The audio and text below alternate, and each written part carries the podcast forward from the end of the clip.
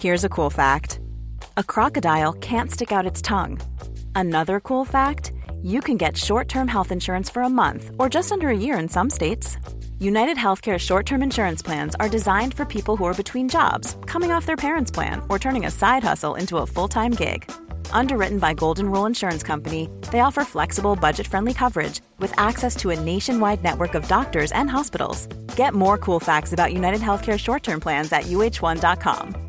Hiring for your small business? If you're not looking for professionals on LinkedIn, you're looking in the wrong place. That's like looking for your car keys in a fish tank. LinkedIn helps you hire professionals you can't find anywhere else, even those who aren't actively searching for a new job but might be open to the perfect role. In a given month, over 70% of LinkedIn users don't even visit other leading job sites. So start looking in the right place. With LinkedIn, you can hire professionals like a professional. Post your free job on linkedin.com slash people today. Hello and welcome to the all-new weekly media podcast. I'm Matt Deegan. On the show today, Jeff Zucker, one of the most powerful media execs in America, shocks the CNN newsroom. ITV News Washington correspondent Robert Moore tells us why. The UK radio industry is still reshaping in the pandemic with big changes at times and Radio 1. Uh, Adam Bowie is on hand to help. Uh, plus, all that and a little Joe Rogan chat too. Why puzzles matter to newspapers, and in the media quiz, we look at the other shows doing a BBC Three. That's all coming up in this edition of the Media Podcast. So, this week we've seen Spotify on the back foot as subscribers and musicians react to their hit show, The Joe Rogan Experience. Over in TV, we've had the relaunch of BBC Three, kicking off with a programme that was pre recorded, presumably to avoid the fate of GB News' opening night. Over at Channel 4, they welcomed Andrew Neil for a special with talks about a new series ongoing. Plus, Ofcom are investigating their subtitle snafu. In print, newspaper group Archant's back up for sale as its private equity owner R Capital look for a buyer after only 18 months in. And of course, all the news channels were excitedly broadcasting the arrival of a black and white PDF, the author being one Sue Gray. Uh, but let's cover some of the big stories of the media week, the things that we've all been talking about.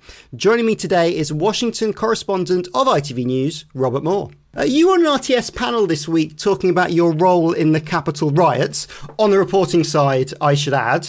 Um, a year on, is it something that still influences your reporting or how you feel about the, the city you're in?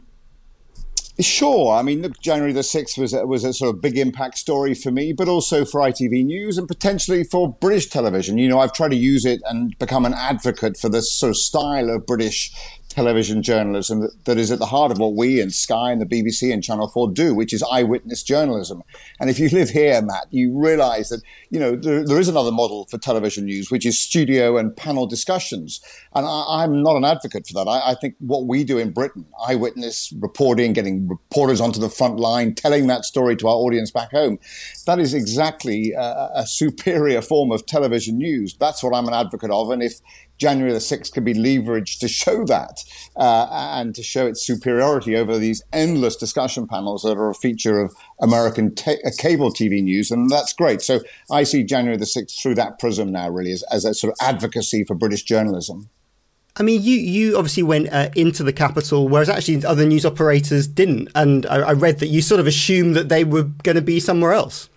That's true. Yes. So we, you know, we were kind of embedded ourselves with the mob, if you like. You know, we were surrounded by those Trump supporters. They stormed the Capitol. I stormed the Capitol with them, as some as some American wit said. I was the first uh, um, a Brit to storm Congress since the War of 1812. So, so I take some credit for that. But uh, you know. Um, it is true that other people were stuck in studios or doing live reporting. Other people were in sort of rooms and they had to stay there because of the sort of threat.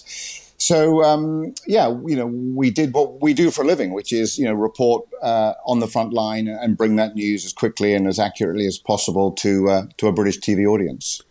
I mean, ITN's been having a been in sort of somewhat of a purple patch recently. Obviously, Partygate scoops, um, extension of ITV News, the the the six thirty bulletin now going an hour.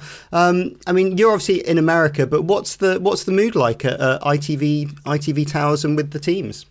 Yeah, I think really strong. I think you're right to describe it as a purple patch. I mean, the, the sort of work that Paul Brand is doing on the Partygate story, but the whole political team at ITV News, Robert Peston, obviously. But um, there is a sort of spring in our step. Um, January the 6th was part of that, but, but also Dan Hewitt's sort of, you know, technically rather unglamorous reporting on social housing conditions.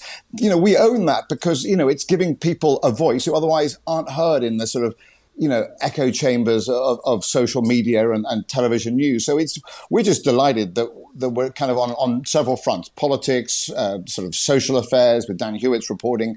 Overseas reporting with our stuff on January the 6th, but our other stuff in Ukraine and and so on. We're proud that that's kind of having an impact and being recognized. I mean, we don't, you know, work for you know, peer acclaim, let's say, put it that way, Matt, or for awards. But, you know, if there's recognition for the newsroom, for, for the sort of agenda that we have, then we'll take it uh, with pleasure. And joining me and Robert, we also welcome back to the show TV and audio critic Scott Bryan. Hello. Uh, Scott, you've been writing about the relaunch of BBC Three for the New York Times. Was it hard to make sense of that story for a US audience? Oh, yes. I think because, for one thing, they don't really know what BBC Three is. I think also because they don't really know what iPlayer is.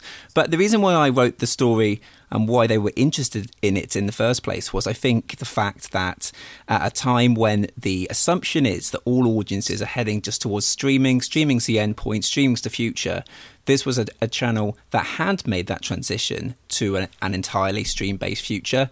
And now they were going back the other way. And I think it looks at the fact that at a time when there is so much competition, I think people A really want curation, but also broadcasters still have a bit of an upper hand when it comes to um, having millions of people viewing at the same time because they're able to have those live collective viewing experiences. And I think that's quite universal um, uh, for the US and for the UK. And what was also fascinating is that when they announced that they were going to launch channel, or at least in the run up, they were pouring through different data. And Fiona Campbell, who is the controller of uh, BBC uh, Three, was talking to me about how they were looking at US trends and at a time when uh, streaming takes up about 25% of overall audience engagement, there is still a huge amount of audiences who still tap into a traditional cable style setup. And I think a final thing to say in this is that I was uh, chatting to um, a great uh, ac- academic on on the su- subject, Patrick Barwise, and he was talking about how what we're seeing now is a transition from um, essentially analog, you know, people watching normal TV, to going to a hybrid model. There's the assumption that everyone's going towards, um, you know, just pure streaming, but actually we're watching a bit of broadcast, a bit of streaming, uh, a bit of YouTube, kind of a collection of all three. We're not giving up one medium for another. Well, someone and a company that's been very much at the forefront of uh, multimedia and is about to launch a big new multimedia product is CNN. Um, and the previous boss, well, the boss up till yesterday of CNN, Jeff Zucker, had a lot of power, but shocked colleagues by resigning on Wednesday after almost 10 years at the broadcaster. Um, Robert, what's happened to Jeff?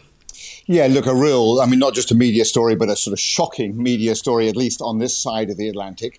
You know, Jeff Zucker, understand, is not just a powerful uh, media figure here, but he's also the really charismatic boss of CNN. You know, there are reporters and anchors here who, who would sort of uh, put down their life for him. But he has now admitted to this unethical relationship uh, with a fellow CNN executive, Allison Gollust. Uh, she was sort of head of marketing at CNN. And it's not just that sort of lack of transparency that has cost Jeff Zucker uh, his job, um, but also what people are here calling the kind of blast radius of the whole range of CNN scandals. Because remember, Chris Cuomo, their their influential, powerful 9 p.m. anchor and host, uh, he had to resign, having been found that he was advising his brother Andrew Cuomo, the governor of New York, who was having his own uh, set of scandals. Uh, so uh, when Warner Media lawyers uh, looked at the Andrew Cuomo, Chris Cuomo axis, they then stumbled on the Jeff Zucker uh, affair. Uh, so um, it is a pretty tawdry suggestion out here now that sort of Chris Cuomo is trying to bring the temple down with him, that he you know, even though he was close at one point to Jeff Zucker, that Chris Cuomo is so angry about his own dismissal that he had incriminating evidence against Jeff Zucker and decided to expose that relationship. In other words, you know, there is this sort of cycle of revenge and acrimony at the very heart of CNN. And as, as you pointed out just now, I mean, this is an amazingly important moment for CNN. They're just sort of weeks away from launching CNN Plus. They're kind of uh, highly prized new streaming service. That's a very competitive marketplace. Now they enter that uh, without any sort of uh, leadership at the top of the company. Uh, so it, it's a big issue, this, and um, it means that sort of CNN's many sort of media critics here can circle uh, with their sort of claws out and their teeth ready because um, in this sort of toxic political landscape, CNN uh, is a target, of course, to the Trump supporters and to others on the political right. And this has given uh, the political right in America tons of ammunition to fire directly at the heart of CNN's ethics and credibility. I mean, CNN uh, employees and, and particularly CNN talent are big Jeff Zucker fans, aren't they? So I, they call internally he's called Jay Z, which I love, and um, they they like him, and a lot of them have been hired by him. I mean, if you're if you're talent in front of the camera, surely it's got to be a bit, a bit unsettling for you as well and also coming up to a merger with Discovery. So that's that's on the horizon as well. Exactly. So that that's this kind of the sort of um, almost a perfect storm for CNN. They've got CNN Plus about to be launched. They've got a merger with Discovery. Uh, they've got talent that's now feeling disorientated and angry about how Jeff Zucker was was pushed out. Uh, Jake Tapper was talking to uh, at a sort of town hall meeting to try and calm the the um, the waters here, but in fact, in fact, apparently said that actually, uh, you know, Jeff Zucker should never have been fired. So there's there is sort of disharmony amongst the sort of top line talent at CNN, and who knows where this uh, this fallout is. But it's given Fox News and the political right here just a ton of ammunition, and so it's it's it's a really uh, it's a sort of rare and, and potentially pretty uh, damaging uh, set of circumstances for CNN to try and navigate uh, all of their new projects and ventures. I mean, Scott, we don't really have these sort of super executives in, in telly here in, in the UK as much as we do in the US. I don't know who, who the, the, the similar person would be here that could could could rock a scandal like this. No, not really. I mean, this is the thing. I turned on to CNN yesterday, and it's so weird to see CNN reporting about itself in a kind of twist, but also the case that CNN has got a style of presentation where it likes to kind of cover politics in a way a bit like sports. You only had to watch the election with the sound effects that were coming in for every single part. And I was staying up until 5 a.m. trying to find out whether this small little district in one tiny state that actually, in the grand scheme of things, had no bearing on the overall presidential result, um, were um, about to go and call in their results. It's, it, it's Jeff's influence, I think, in terms of having this kind of suspension um, and live element on absolutely everything, making you feel that you have to be part of that moment. And of course, I guess detractors are saying that actually um, the discourse within the US has has been worsened by the fact that, I mean, firstly for giving Trump a platform, but also just in terms of having two different st- um, um, styles of presentation um, with people on either end yelling at each other, and I think hmm. that's mm. kind of it. It feels for me with him stepping down, but also CNN's new foray into CNN Plus. It sort of feels as if we're coming to an end of an era. CNN's ratings mm. ever since um, uh, Joe Biden um, became president has gone down significantly. There's been a transition away from cable. I mean, it still makes an awful lot of money for CNN, but I'm sort of thinking, well, where are we going to go next? It, it doesn't feel like CNN's going to be right at the um, the em- emphasis of it um, for the time being. Yeah, I think Scott, you're absolutely you're absolutely right, Scott. I mean that, that that is actually the other element of the perfect storm we haven't even mentioned, which is the plummeting cable news ratings here. You know, Donald Trump's era in the White House was sort of gold dust for. Uh, uh, for cable television news. Now he's gone. We've got the Biden administration, and, and the result has been an absolute sort of car crash for ratings here for cable television news. So that's that's the other element that Scott quite rightly mentions. But I mean, there's so many ironies in all of this. Uh, sort of Jeff Zucker, of course, and Donald Trump were close friends. You know, he, uh, he brought Donald Trump into sort of primetime television um, at The Apprentice. Now they're sort of sworn enemies. Chris Cuomo and Jeff Zucker were good friends. Now they're sworn enemies, one bringing down the other, uh, one sacking the other. So it really is a, a, sort of, it shows just how, in a way, how incestuous sort of uh, cable television news is here. Um, and there is an opportunity for a reset, but, I, but Matt, I wouldn't suggest that's going to happen because they are really seem to be sort of doubling down on this sort of, uh, sort of polarized, hyper partisan sort of uh, panel driven network news. And that's what I'm a big uh, opponent of. And that's why I think the, the British television model is so superior to having, you know, 10 people in a studio all shouting at each other, which produces a lot of noise, but re- remarkably little light all in separate boxes. Um, also, I think what's interesting is at least it provides good content for a new HBO Max series. So at least they've got that internally. That'd be good for There's that. There's funny more material for the morning show season three when that when that turns around yes, next year. Absolutely. Yeah. Um, another of Zucker's proteges was actually Joe Rogan. He hired him for the game show Fear Factor, uh, which partly established Joe. Uh, but he's now been getting Spotify into trouble with accusations that his podcast includes misinformation around the pandemic, with uh, musicians, podcasters, and subscribers starting to boycott the app. Um, Robert, even the White House got involved with some of Joe Rogan's misinformation, I think. You're right, they did. I mean, this is because, you know, Joe Rogan is just sort of the most uh, high profile case of this. But what we've got in America, you know, in this sort of media landscape here is a complete collision between sort of First Amendment purists who believe that anything should be said, that free speech is the most important tenet of American democracy, and those who say, no, hang on a second, you know, we are now in a world of sort of toxic misinformation and we have to be careful and we have to sort of police what's out there uh, at least uh, you know to be cautious what's out there on social media and other other sort of streaming platforms. And so Joe Rogan has sort of touched into this. So no wonder the White House is involved. I mean, if you remember, Neil Young withdrew his music uh, because describing the Joe Rogan podcast as the home of life-threatening COVID misinformation.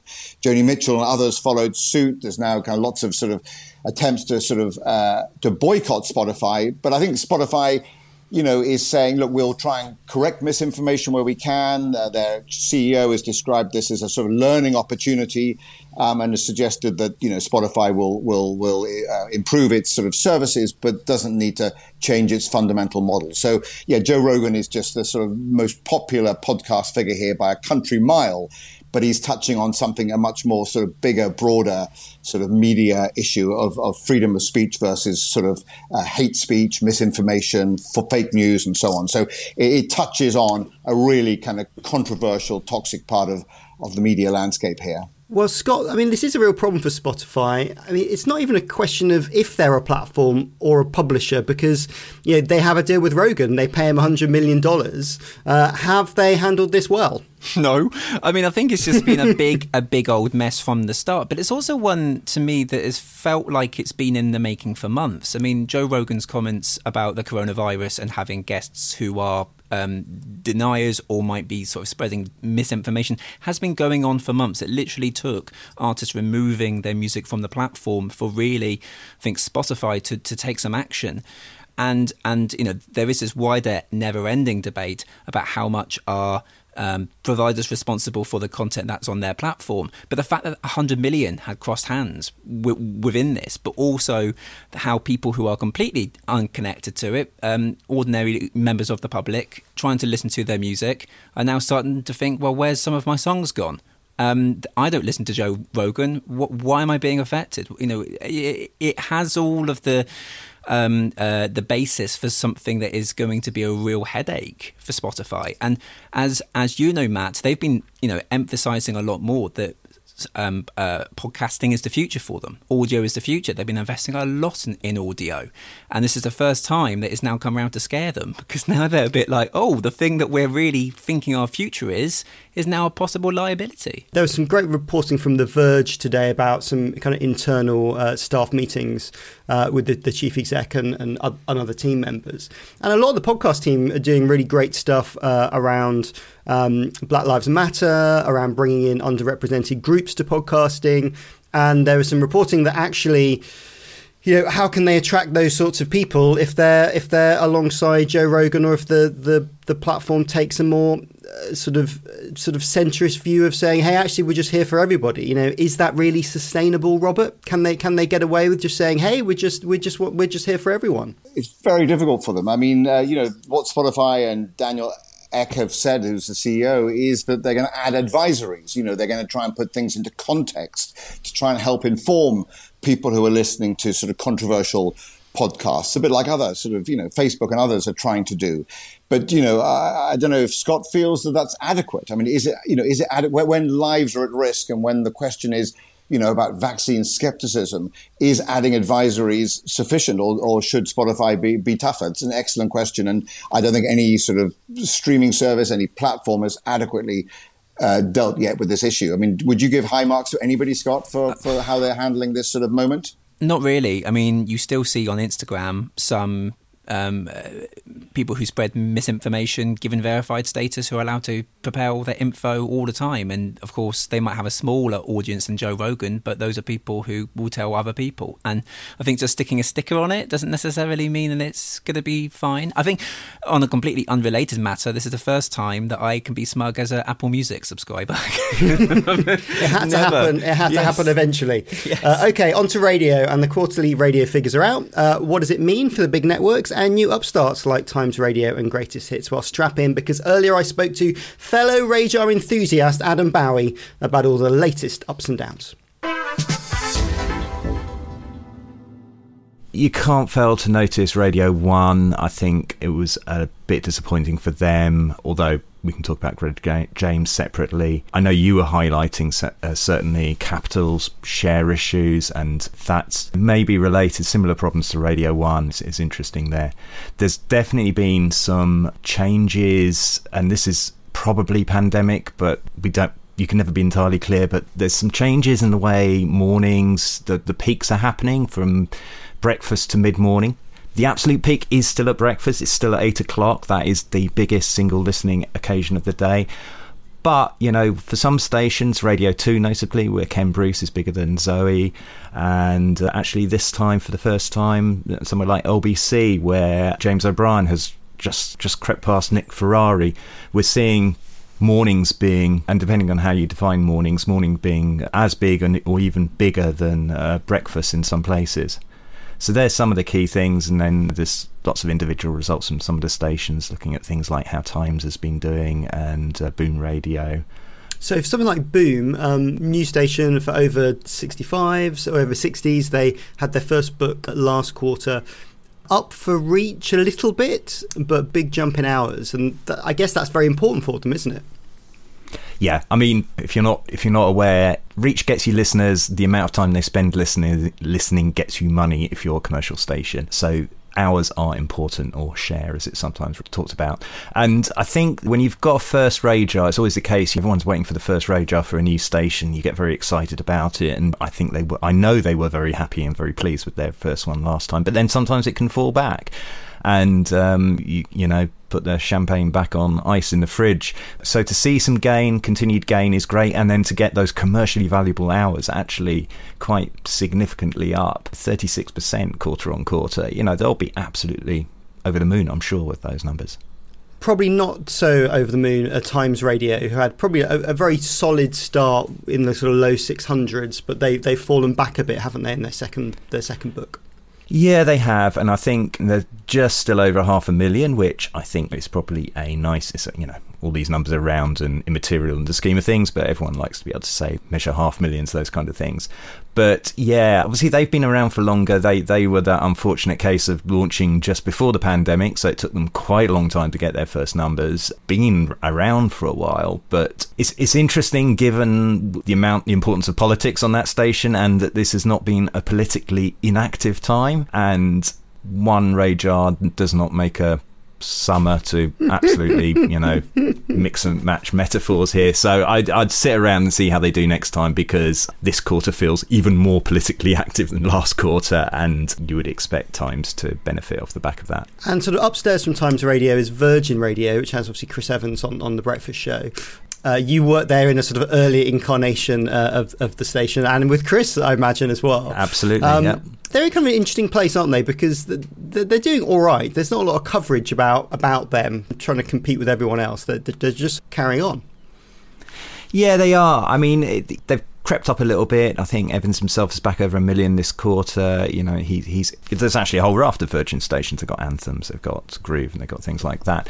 But they're, they're sort of getting on by, ticking on by. But I think the, the, the question there is: is there a sustainable business model? They poached Graham Norton not that long ago, and he his numbers are, are nowhere near what they used to be for Radio 2. And that's even though doing two shows compared to one. The data said that he's got he's he's got half a million. Graham Norton's got him with is, has half a million listeners in this in this sort of second book for him. That's right, yeah. And I don't know off the top of my head what you used to have, it, but you, it was many millions over mm. at Radio 2. And I, th- I, think the challenge there is to get from their big superstars through to the rest of the station, and then there's the business model anyway that they're doing, which is along with Times, is broadly speaking, avoiding ads and. Uh, well, one thing I hear is that on Monday there will start to be some ad blocks in Chris Evans's mm. breakfast show. I'm not surprised. You you do need to monetize it. They monetize all you know other stations. You know, I mean, uh, uh, Talk Sport, Talk Radio, they take ads. So um, I'm sure the upcoming Talk TV will take ads. Yeah, that's probably a sensible thing to do. I mean, you've got to amortize, and you've got to amortize his cost, his uh, salary somehow. I would think. And just kind of thinking, kind of post COVID, and looking at the data, radio is now very much digital. When we look at the sort of share of listening, it's sort of sixty percent odd. Digital reach is about eighty percent compared to analog being about, I think, 60, 65 in the DCMS Digital and Audio Review, the government said that the UK radio industry should be preparing the ground for a possible analog switch off in 2030. Now, this is obviously brought up all the time. Now, that's a decent chunk away, but is the industry sort of on track for switching over to digital just naturally without having to turn off all the transmitters? To an extent, there is. Uh, it is. I think you know. Is you look at stations choosing whether or not to stay on AM. The BBC's shut down a number of local radio AM transmitters, and I think over time you're going to see more of that naturally taking place. I think it's interesting to see. This is not quite the same, but see see what Bauer's been doing this week in terms of turning or beginning to force you down particular digital things for logged in listening and losing access to their stations on services like TuneIn. And as those digital platforms become more valuable as well as the costs involved in being on multiple platforms. I think businesses are going to make those decisions for themselves. It, it will happen. You know, now so there will always be someone who jumps in. You know, if someone lets go of a, a frequency, someone will have that frequency and would you know, no one's going to hand in probably their London FM frequency anytime soon, I don't think, because someone can probably make some money on a London FM frequency still. But a lot of it's going to happen much more easily than maybe we think.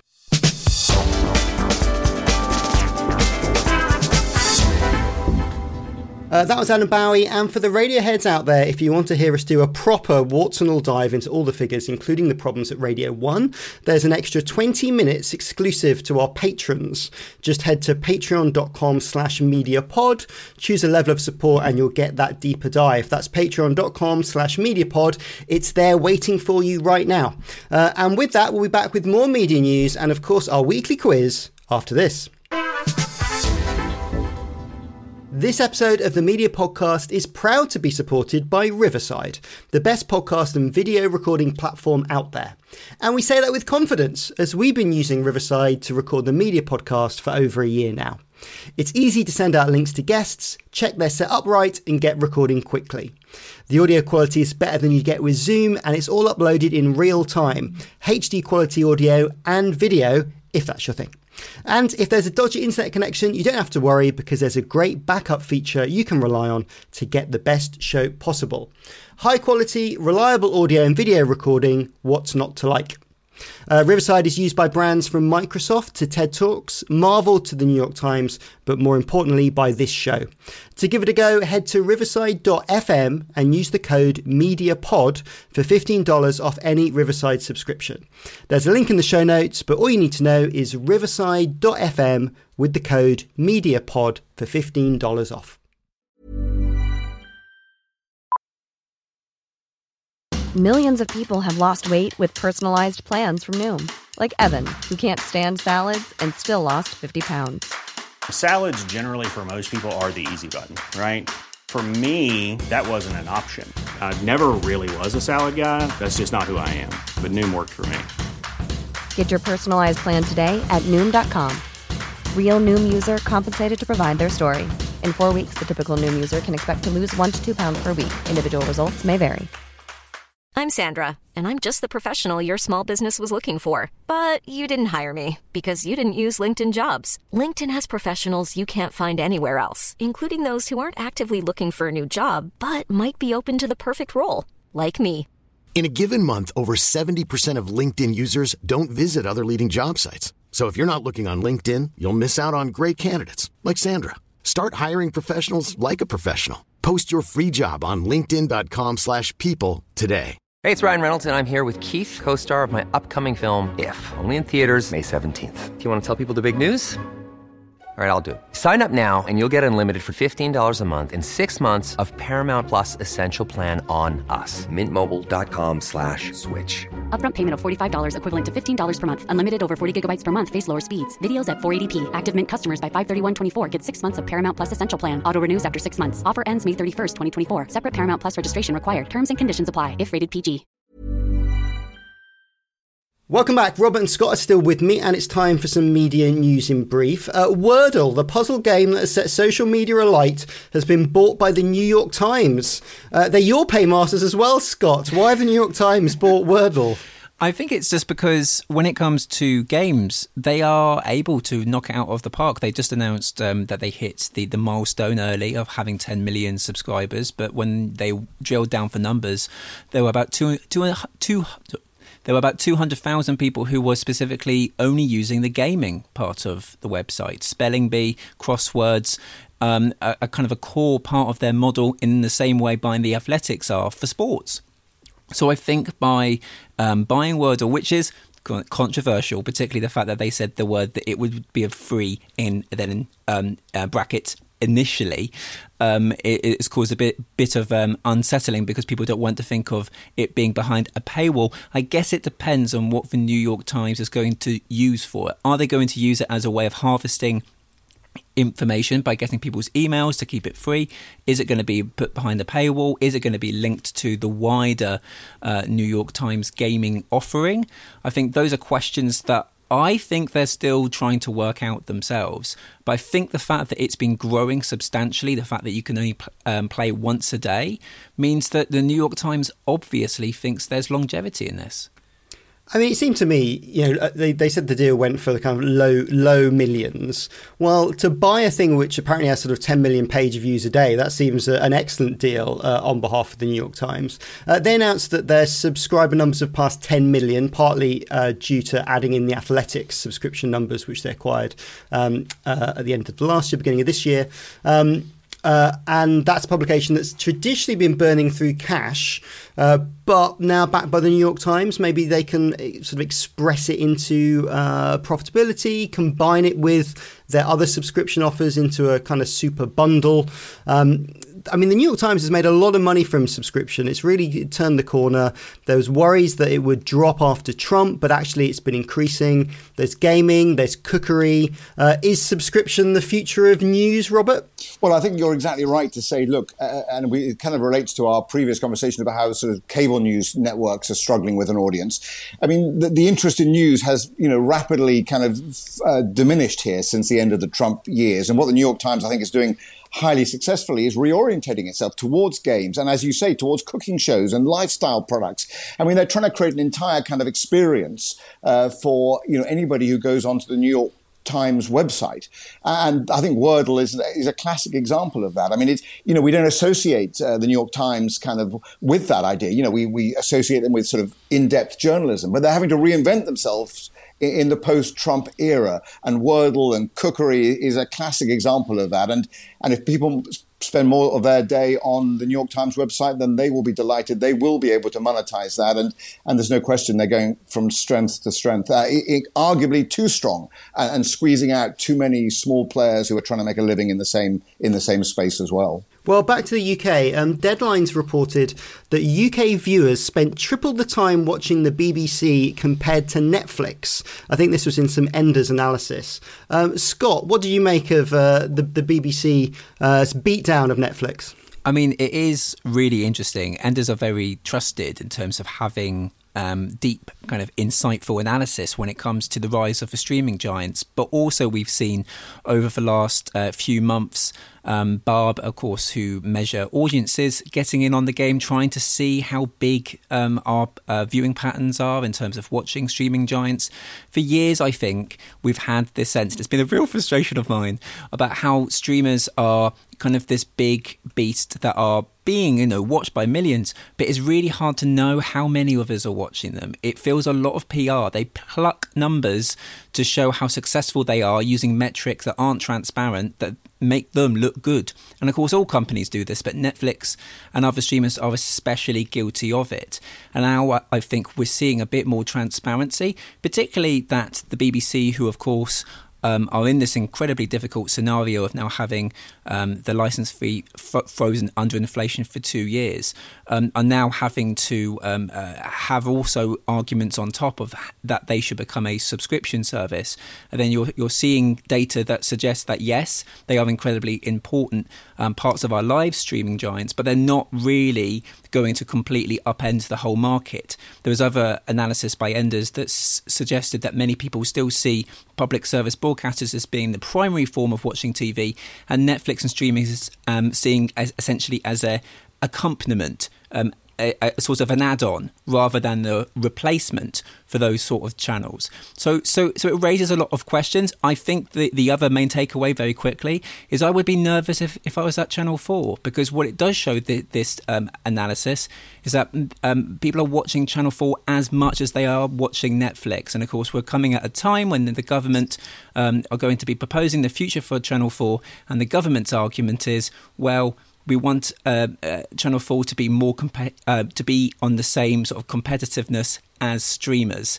And of course, if they're being seen to be beaten by Netflix and rivals, then of course that makes Channel 4's position of staying in public ownership weaker. Uh, yeah, and Rob, I mean, Scott's talking there about uh, some of the, the changes, obviously, the B- that have been proposed for the BBC. Um, they're now going to be on the front foot, particularly 100 years of the BBC, good opportunity for them to, to demonstrate all their good. Uh, did you manage to catch their new two minute promo video that's been um, scrolling around social media this week? Yeah, for sure I did. Obviously, an impressive sort of counterblast from the BBC, reminding people that there is such a thing as, you know, what they would call here the kind of water cooler moment, sort of, you know, a sense of a shared narrative that there is something, some institution that bring, brings people together. And of course, the BBC, you know, is in a strong position to say, look, you know, in their range of shows, in their range of on-air talent, they are able to bring together a sort of a national conversation, something that is notably lacking here in the United States, where we've got two kind of political sides who are just kind of warring with each other. And we've ended up with this sort of very toxic, not just political landscape, but also sort of cultural landscape as well. So, yeah, I think the BBC's pitch is a strong one. And, you know, within that, ITV and others are going to say, look, we're part of the conversation. And it's important that, uh, that you know we have diversity in the media and that our the journalism of ITV News and Channel 4 News is important too and Sky News. In other words you know there is a role for plurality as well as to accept the uh, importance of a sort of a central broadcaster like uh, the BBC so look let, us you know enjoy the BBC but let's make sure that they have to work for their money and give them tremendous competition. If for example in the area I work in in television news let's make sure they have to you know they win their scoops and, and have to fight for their because it's competition that's going to be the best for the for the British viewer, isn't it? Well, talking about funding, um, just quickly, Google and Facebook could be forced to agree a price with newspapers for using their stories under new laws being potentially drawn up by the government. This was according to the Times. This is very similar to what's happened in Australia, where, um, where big digital companies had to do deals with the big uh, Australian news providers. Um, do you think that's something that, that, should come to the UK? Should Facebooks and the Googles of the world um, pay newspapers for their content, or is it up to the newspapers whether they decide to, to let Google spider their stuff? Well, look, I mean, we want sort of fairness. So if you know, if our journalism is out there, uh, you know, we'd like it, you know, people to acknowledge it, it comes from ITV News. Um, what's unclear, I think, you know, genuinely unclear, is whether um, you know the funding model that sort of is based on the sort of Australian style uh, media bargaining code is going to help uh, video journalism, or is it just a payment plan for newspaper articles that are put out on on the other publishers' platform. So I think a lot of this needs to be worked through. Um, smarter people than me are looking at the sort of funding models, but all I'll say is, you know, where we do journalism, you know, we want it widely distributed as possible. But on the other hand, you know, it, it makes you know, gathering television news is expensive. You know, running foreign bureaus is expensive. Having a fully staffed newsroom with, you know, well-informed, experienced executives is expensive. So, you know, we need to make sure that there is an adequate funding model that brings, you know, the world to the British television viewers' uh, front room. Scott, you worked for BuzzFeed for a, a, good number of years. I mean, they sort of fought their way up into into the Google rankings or onto to, to people's apps and, and smartphones. Do you think the newspapers just being particularly moany about this and are just um, using their mates at the government to give them a load of cash they don't deserve? Well, I mean, the the issue I think is that when Google and Facebook make a change, no matter how small, it can completely upend a company's fortunes. And and with BuzzFeed, I think I can talk about this as an ex um, employee, but sure, why not? Is at the moment that they changed the algorithm from being primarily less uh, news led, there was a massive drop off on traffic and and, and long term plans for a business um, in, that they were making at the time had to be rewritten in weeks because of a decision done by a company that they are involved in. And if you are involved in a company um, like um, many others, you're trying to um, have a, a, mass audience, but also you're trying to work out how other companies are kind of working. And if they change very quickly, um, then that can really adverse. Uh, adversely affect you. And also, I think that when you looked at what happened in Australia, it ended up being a bit of a PR disaster for Facebook because it ended up with them pulling all news for a short time. But instead of like drawing attention to what the government were planning, I think it put the focus back on Facebook of how powerful they were because loads of people were pointing out, hang on, how can the company that's having a spat with the government can suddenly stop me sharing news on Facebook to people who I care about or on issues that I care about? So, so I think that this has a I think they'll be looking at what happened in Australia, possibly with a bit of fear, trying not to replicate that because it can end up becoming a, a bit of a big uh, a big argument with no clear real endpoint. Uh, and all of that, though, brings us to the tenuous world of the media quiz. this week, it's entitled The Launch Time News. In honour of the relaunch of BBC Three, we bring you three media properties that are either on demand going linear okay. or linear now going on demand. Okay, so all you've got to do is name the media brand. Three rounds, buzz in with your name if you know the answer. So, Scott, you will say. Scott, I wish I had a buzzer. Oh, was this in the email? and no, that's fine. Uh, Scott, you'll say Scott, and Robert, you will say. Robert. Excellent. Uh, let's play the launch time news. Right, which on demand service is launching a magazine? Oh, um, Scott.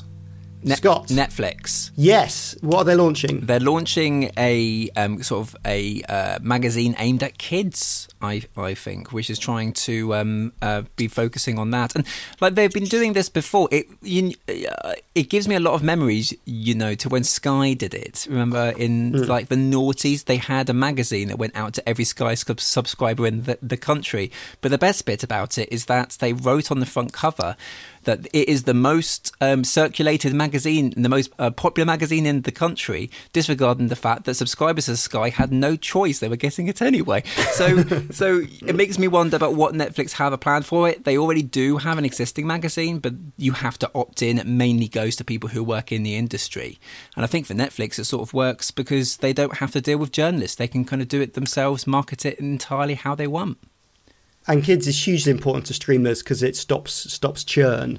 Uh, so reinforcing that is um, is good business. Right, uh, number two. Which German news channel ah, has Robert. come off the air this Robert, week? Robert. Robert. Yeah, I can have a go at that one. Um, yeah, I mean, um, not only has uh, Deutsche Welle uh, been fired by uh, out of out of uh, Russia, but it was it was uh, based on the fact that RT has uh, fallen foul of German regulators and um, has been uh, had its had its license revoked. So that's the, the story on the sort of Berlin Moscow uh, argument. Uh, and I mean, RT's had a messy relationship with national regulators, hasn't it, over, over the last few years? I mean, does it have a strategy other than what's driven by the Kremlin?